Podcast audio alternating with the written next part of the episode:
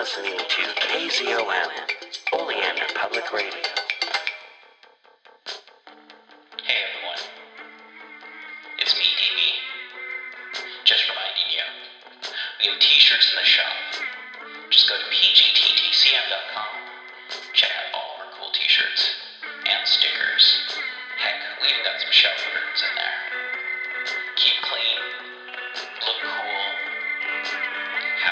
Stickers to put on stuff. Join us on Patreon and get a free sticker. Or don't. It's up to you. Fifth Dimension Catapult by Murray Leinster. Chapter 2 The thing is, said Tommy feverishly, that we've got to find a way to get them back, whether it duplicates Denham's results or not. How far away are they? A few hundred yards, perhaps, said Von Holtz wearily, or ten million miles.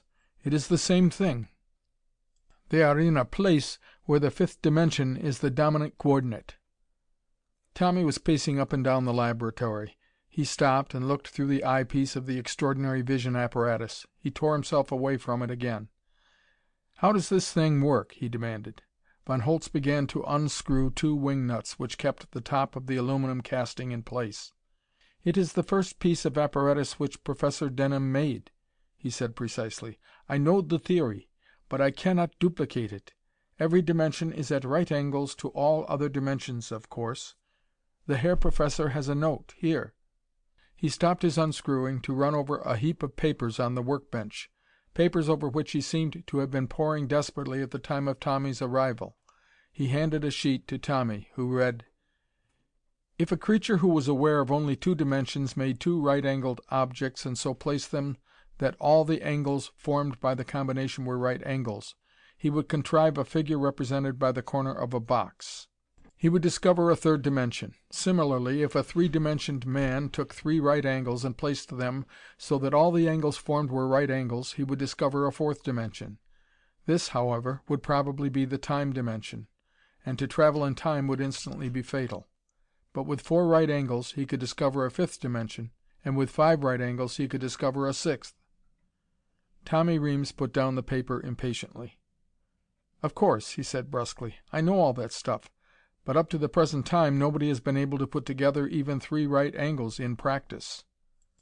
Von Holtz had returned to the unscrewing of the wing nuts. He lifted off the cover of the dimensoscope. "It is the thing the Herr Professor did not confide to me," he said bitterly. "The secret. The one secret. Look in here."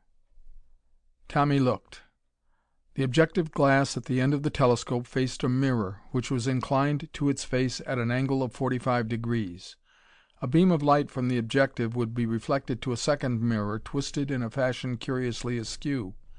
Then the light would go to a third mirror. Tommy looked at that third mirror, and instantly his eyes ached. He closed them and opened them again. Again they stung horribly. It was exactly the sort of eye strain which comes of looking through a lens which does not focus exactly, or through a strange pair of eyeglasses. He could see the third mirror, but his eyes hurt the instant they looked upon it, as if that third mirror were distorted in an impossible fashion. He was forced to draw them away. He could see, though, that somehow that third mirror would reflect his imaginary beam of light into a fourth mirror of which he could see only the edge. He moved his head, and still saw only the edge of a mirror. He was sure of what he saw because he could look into the wavy, bluish translucency all glass shows upon its edge. He could even see the thin layer of silver backing. But he could not put himself into a position in which more than the edge of that mirror was visible. "Good Lord!" said Tommy Reames feverishly. "That mirror "A mirror at forty five degrees," said Von Holtz precisely, "reflects light at a right angle.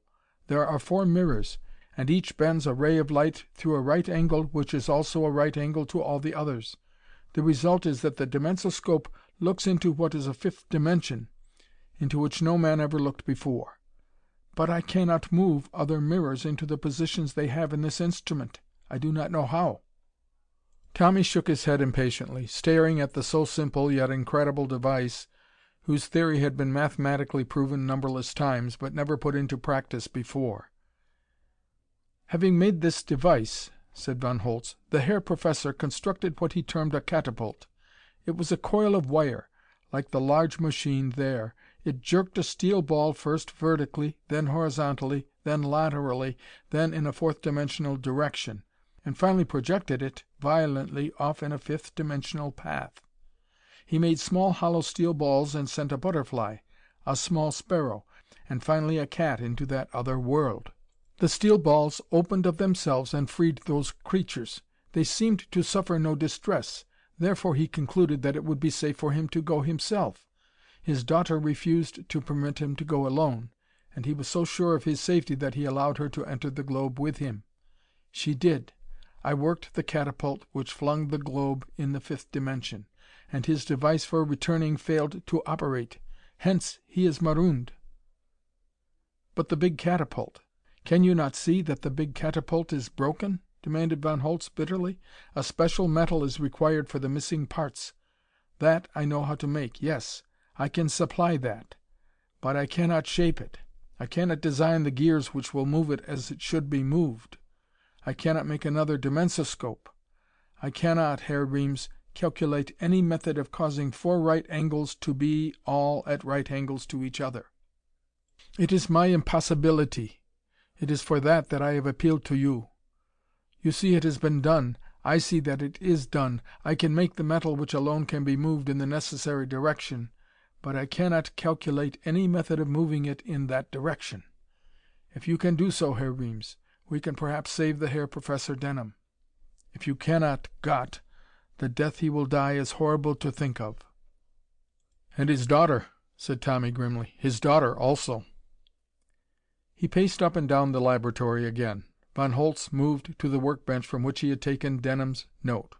There was a pile of such memoranda, thumbed over and over, and there were papers in the angular, precise handwriting which was Von Holtz's own, and calculations and speculations and the remains of frantic efforts to work out, somehow, the secret which as one manifestation had placed one mirror so that it hurt the eyes to look at it, and the other mirror so that from every angle of a normal existence one could see only the edge. "I have worked, Herr Reames," said Von Holtz drearily. "Gott! How I have worked! But the Herr Professor kept something secret, and that so essential thing is one of them." Presently he said tiredly: "The dimension traveling globe was built in this laboratory. It rested here." He pointed. "The Herr Professor was laughing and excited at moment of departure. His daughter smiled at me through the window of the globe. There was an undercarriage with wheels upon it. You cannot see those wheels through the dimensoscope. They got into the globe and closed the door. The Herr Professor nodded to me through the glass window. The dynamo was running at its fullest speed. The laboratory smelled of hot oil and of ozone from the sparks. I lifted my hand, and the Herr Professor nodded again, and I threw the switch. This switch, Herr Reames.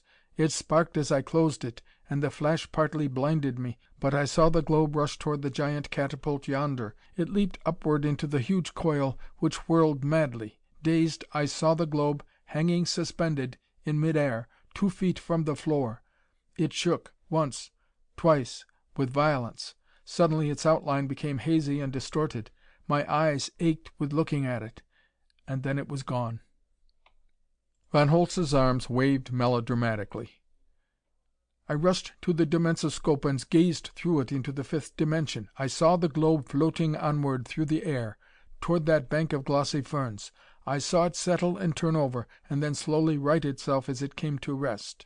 The Herr Professor got out of it. I saw him through the instrument which could look into the dimension into which he had gone. He waved his hand to me. His daughter joined him, surveying the strange cosmos in which they were. The Herr Professor plucked some of the glossy ferns, took photographs, then got back into the globe. I awaited its return to our own world. I saw it rock slightly as he worked upon the apparatus within. I knew that when it vanished from the dimensoscope it would have returned to our own universe. But it remained as before. It did not move. After three hours of anguished waiting the Herr Professor came out and made signals to me of despair. By gestures, because no sound could come through the dimensoscope itself, he begged me to assist him, and I was helpless. Made helpless by the Herr Professor's own secrecy. For four days and nights I have toiled. hoping desperately to discover what the Herr Professor had hidden from me. At last I thought of you. I telegraphed to you. If you can assist me " "I'm going to try it, of course," said Tommy shortly. He paced back and forth. He stopped and looked through the brass tubed telescope. Giant tree ferns, unbelievable but real. The steel globe resting partly overturned upon a bank of glossy ferns. Breast high, incredible foliage between the point of vision and that extraordinary vehicle. While Tommy had been talking and listening, while he had been away from the eye piece, one or other of the occupants of the globe had emerged from it. The door was open, but now the girl came bounding suddenly through the ferns. She called, though it seemed to Tommy that there was a curious air of caution even in her calling. She was excited, hopefully excited. Denham came out of the globe with a clumsy club in his hand, but Evelyn caught his arm and pointed up into the sky. Denham stared, and then began to make wild and desperate gestures, as if trying to attract attention to himself.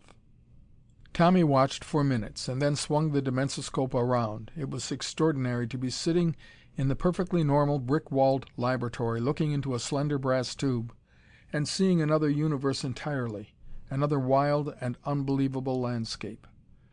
The tree fern forest drew back, and the vast, steaming morass was again in view. There were distant, bright, golden gleams from the city. But Tommy was searching the sky, looking in the sky of a world in the fifth dimension for a thing which would make a man gesticulate hopefully. He found it. It was an aircraft, startlingly close through the telescope. A single figure was seated at its controls, motionless as if bored, with exactly the air of a weary truck driver piloting a vehicle along a roadway he does not really see. And Tommy, being near enough to see the pilot's pose, could see the aircraft clearly. It was totally unlike a terrestrial plane. A single, huge, and thick wing supported it. But the wing was angular and clumsy seeming, and its form was devoid of the grace of an earthly aircraft wing. And there was no tail whatever to give the appearance of a living thing. There was merely a long, rectangular wing with a framework beneath it, and a shimmering thing which was certainly not a screw propeller, but which seemed to draw it. It moved on steadily and swiftly, dwindling in the distance, with its motionless pilot seated before a mass of corded bundles. It looked as if this were a freight plane of some sort, and therefore made in a strictly utilitarian fashion. It vanished in the haze above the monster swamp, going in a straight line for the golden city at the world's edge. Tommy stared at it, long after it had ceased to be visible. Then he saw a queer movement on the earth near the edge of the morass. Figures were moving, human figures. He saw four of them, shaking clenched fists and capering insanely, seeming to bellow insults after the oblivious and now invisible flying thing. He could see that they were nearly naked, and that one of them carried a spear. But the indubitable glint of metal was reflected from one of them for an instant, when some metal accoutrement about him glittered in the sunlight. They moved from sight behind thick, feathery foliage, and Tommy swung back the brass tube to see the globe again. Denham and his daughter were staring in the direction in which Tommy had seen those human figures. Denham clutched his clumsy club grimly. His face was drawn and his figure tensed.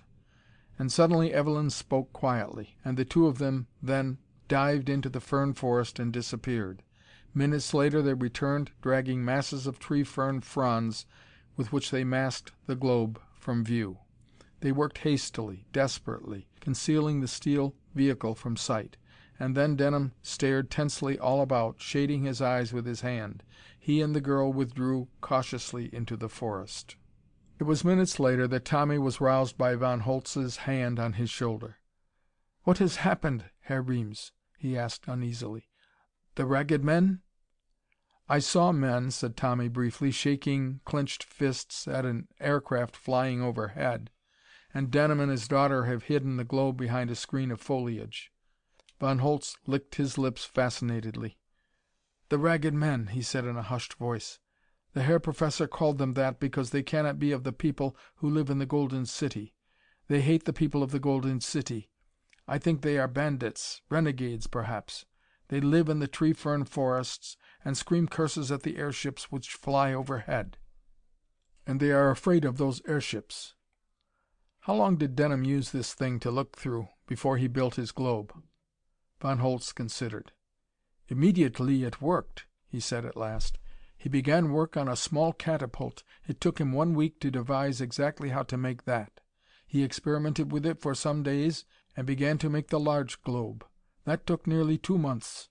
The globe and the large catapult together. And also the dimensoscope was at hand. His daughter looked through it more than he did or myself." "He should have known what he was up against," said Tommy, frowning. "He ought to have taken guns, at least. Is he armed?" Von Holtz shook his head. "He expected to return at once," he said desperately. "Do you see, Herr Reames, the position it puts me in? I may be suspected of murder. I am the Herr Professor's assistant. He disappears. Will I not be accused of having put him out of the way?" "No," said Tommy thoughtfully, "you won't." He glanced through the brass tube, and paced up and down the room. "You telephone for someone to repair my car," he said suddenly and abruptly. "I am going to stay here and work this thing out. I've got just the glimmering of an idea, but I'll need my car in running order in case we have to go out and get materials in a hurry." Von Holtz bowed stiffly and went out of the laboratory. Tommy looked after him. Even moved to make sure he was gone. And then Tommy Reames went quickly to the workbench on which were the littered notes and calculations Von Holtz had been using and which were now at his disposal. But Tommy did not leaf through them. He reached under the blotter beneath the whole pile. He had seen Von Holtz furtively push something out of sight, and he had disliked and distrusted Von Holtz from the beginning. Moreover, it was pretty thoroughly clear that Denham had not trusted him too much. A trusted assistant should be able to understand, at least, any experiment performed in a laboratory. A folded sheet of paper came out. Tommy glanced at it. "You messed things up right. Denham marooned, and you got nothing. No plans or figures either. When you get them, you get your money. If you don't, you're out of luck. If this Reames guy can't fix up what you want, it'll be just too bad for you. There was no salutation nor any signature beyond a scrawled and sprawling J. Tommy Reames' jaw set grimly. He folded the scrap of paper and thrust it back out of sight again. "Pretty," he said harshly. "So a gentleman named J is going to pay Von Holtz for plans or calculations it is hoped I'll provide. Which suggests many things. But at least I'll have Von Holtz's help until he thinks my plans or calculations are complete. So that's all right." Tommy could not be expected, of course, to guess that the note he had read was quite astounding proof of the interest taken in non Euclidean geometry by a vice king of Chicago, or that the ranking beer baron of that metropolis was the man who was so absorbed in abstruse theoretic physics. Tommy moved toward the great solenoid, which lay askew upon its wrecked support. It had drawn the steel globe toward it, and had made that globe vibrate madly twice and then go hazy and vanish. It had jerked the globe in each of five directions, each at right angles to all the others, and had released it when started in the fifth dimension. The huge coil was quite nine feet across, and would take the steel globe easily. It was pivoted in concentric rings, which made up a set of gimbals far more elaborate than were ever used to suspend a mariner's compass aboard ship. There were three rings, one inside the other, and two rings will take care of any motion in three dimensions. These rings were pivoted, too, so that an unbelievably intricate series of motions could be given to the solenoid within them all. But the device was broken now. A pivot had given way, and shaft and socket alike had vanished. Tommy became absorbed. Some oddity bothered him. He pieced the thing together mentally, and he exclaimed suddenly. There had been four rings of metal. One was gone. He comprehended very suddenly. The third mirror in the dimensoscope was the one so strangely distorted by its position, which was at half of a right angle to all the dimensions of human experience. It was the third ring in the solenoid's supports which had vanished, and Tommy, staring at the gigantic apparatus and summoning all his theoretic knowledge and all his brain to work, saw the connection between the two things. "The time dimension and the world line," he said sharply, excited in spite of himself. "Revolving in the time dimension means telescoping in the world line. It would be a strain no matter could endure." The mirror in the dimensoscope was not pointing in a fourth dimension. It did not need to. It was reflecting light at a right angle. and hence needed to be only at half of a right angle to the two courses of the beam it reflected. But to whirl the steel globe into a fifth dimension, the solenoid's support had for one instant to revolve in time.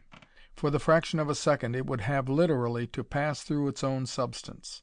It would be required to undergo precisely the sort of strain involved in turning a hollow, seamless metal globe inside out. No metal could stand such a strain; no form of matter known to man could endure it. "It would explode," said Tommy excitedly to himself, alone in the great bare laboratory. "Steel itself would vaporize. It would wreck the place." And then he looked blank, because the place had very obviously not been wrecked. And yet a metal ring had vanished, leaving no trace. Von Holtz came back. He looked frightened. "A a repairman, Herr Reames," he said, stammering, "is on the way. And Herr Reames Tommy barely heard him. For a moment Tommy was all scientist, confronted with the inexplicable, yet groping with a blind certainty toward a conclusion he very vaguely foresaw. He waved his hand impatiently. "The Herr Jacaro is on the way here," stammered Von Holtz. Tommy blinked, remembering that Von Holtz had told him he could make a certain metal the only metal which could be moved in the fourth dimension. "Jacaro?" he said blankly. "The friend of the Herr Professor Denham. He advanced the money for the Herr Professor's experiments." Tommy heard him with only half his brain, though that half instantly decided that Von Holtz was lying. The only Jacaro Tommy knew of was a prominent gangster from Chicago who had recently cemented his position in Chicago's underworld by engineering the amalgamation of two once rival gangs. Tommy knew, in a vague fashion, that Von Holtz was frightened, that he was terrified in some way, and that he was inordinately suspicious of someone and filled with a queer desperation. "Well?" said Tommy abstractedly. The thought he needed was coming a metal which would have full tensile strength up to a certain instant, and then disrupt itself without violence into a gas, a vapor. It would be an alloy, perhaps. It would be He struck at his own head with his clenched fist, angrily demanding that his brain bring forth the thought that was forming slowly. The metal that could be revolved in time without producing a disastrous explosion, and without requiring an impossible amount of power. He did not see Von Holtz looking in the eyepiece of the dimensoscope. He stared at nothing, thinking concentratedly, putting every bit of energy into sheer thought. And suddenly, like the explosion he sought a way to avoid, the answer came, blindingly clear. He surveyed that answer warily. A tremendous excitement filled him. "I've got it!" he said softly to himself. "By God, I know how he did the thing!" Von Holtz was looking into the dimensoscope tube. He was staring into that other extraordinary world in which Denham and his daughter were marooned. And Von Holtz's face was utterly deathly white, and he was making frantic, repressed gestures, and whispering little whimpering phrases to himself. They were unintelligible, but the deathly pallor of his cheeks and the fascinated dribbling fullness of his lips brought Tommy Reames suddenly down to earth. "What's happening?" demanded Tommy sharply. Von Holtz did not answer. He made disjointed, moaning little exclamations to himself. He was twitching horribly as he looked through the telescope into that other world. Tommy flung him aside and clapped his own eye to the eyepiece. And then he groaned. The telescope was pointed at the steel globe upon that ferny bank, no more than a few hundred yards away but two dimensions removed from Earth. The screening mass of tree fronds had been torn away. A swarm of ragged, half naked men was gathered about the globe. They were armed with spears and clubs, in the main, but there were other weapons of intricate design whose uses Tommy could not even guess at. He did not try. He was watching the men as they swarmed about and over the steel sphere. Their faces were brutal and savage, and now they were distorted with an insane hate. It was the same awful gibbering hatred he had sensed in the caperings of the four he had seen bellowing vituperation at an airplane. They were not savages. Somehow he could not envision them as primitive. Their features were hard bitten, seamed with hatred and with vice unspeakable, and they were white. The instant impression any man would have received was that here were broken men, fugitives, bandits, assassins. Here were renegades or worse from some higher civilized race. They battered hysterically upon the steel globe. It was not the attack of savages upon a strange thing. It was the assault of desperate, broken men upon a thing they hated. A glass pane splintered and crashed. Spears were thrust into the opening, while mouths opened as if in screams of insane fury, and then, suddenly, the door of the globe flew wide. The Ragged Men did not wait for anyone to come out. They fought each other to get into the opening, their eyes glaring madly, filled with the lust to kill. CHAPTER III